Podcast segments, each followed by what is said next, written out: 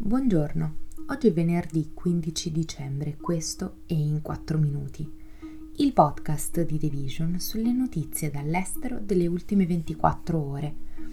Parleremo dell'Unione Europea che apre i negoziati all'ingresso di Ucraina e Moldavia, di una crisi nel governo giapponese e del voto per l'impeachment di Joe Biden l'Unione Europea ha deciso di aprire i negoziati di adesione con l'Ucraina e la Moldavia, in una scelta storica che rappresenta anche una decisa inversione di tendenza per il paese in guerra, che ha faticato a trovare sostegno per le sue aspirazioni di adesione, soprattutto per l'opposizione del primo ministro ungherese Viktor Orbán.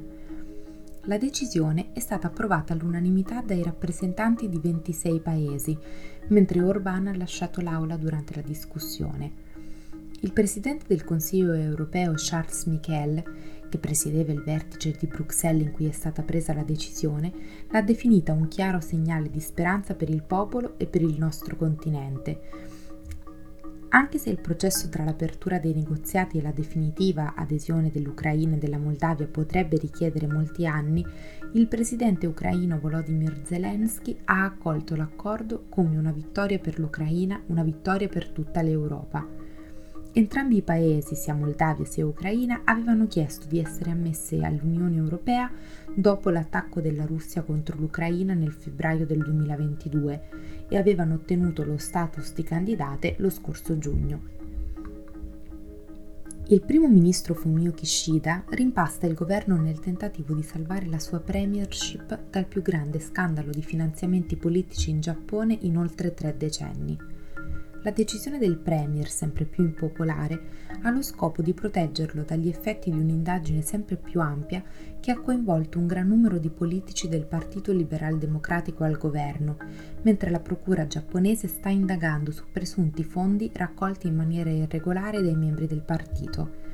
Nel dettaglio, l'indagine si concentra su alcuni politici dell'LDP, per lo più membri della potente fazione precedentemente guidata dal defunto primo ministro Shinzo Abe, assassinato nel 2022, che avrebbero sistematicamente omesso di dichiarare circa 500 milioni di yen, pari a 3,4 milioni di dollari, di finanziamenti politici per un periodo di 5 anni, secondo quanto riportato dai media giapponesi.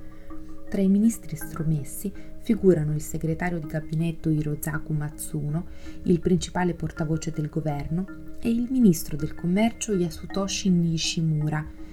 Kishida ha anche sostituito un'ampia gamma di viceministri e il capo politico del Partito Liberal Democratico.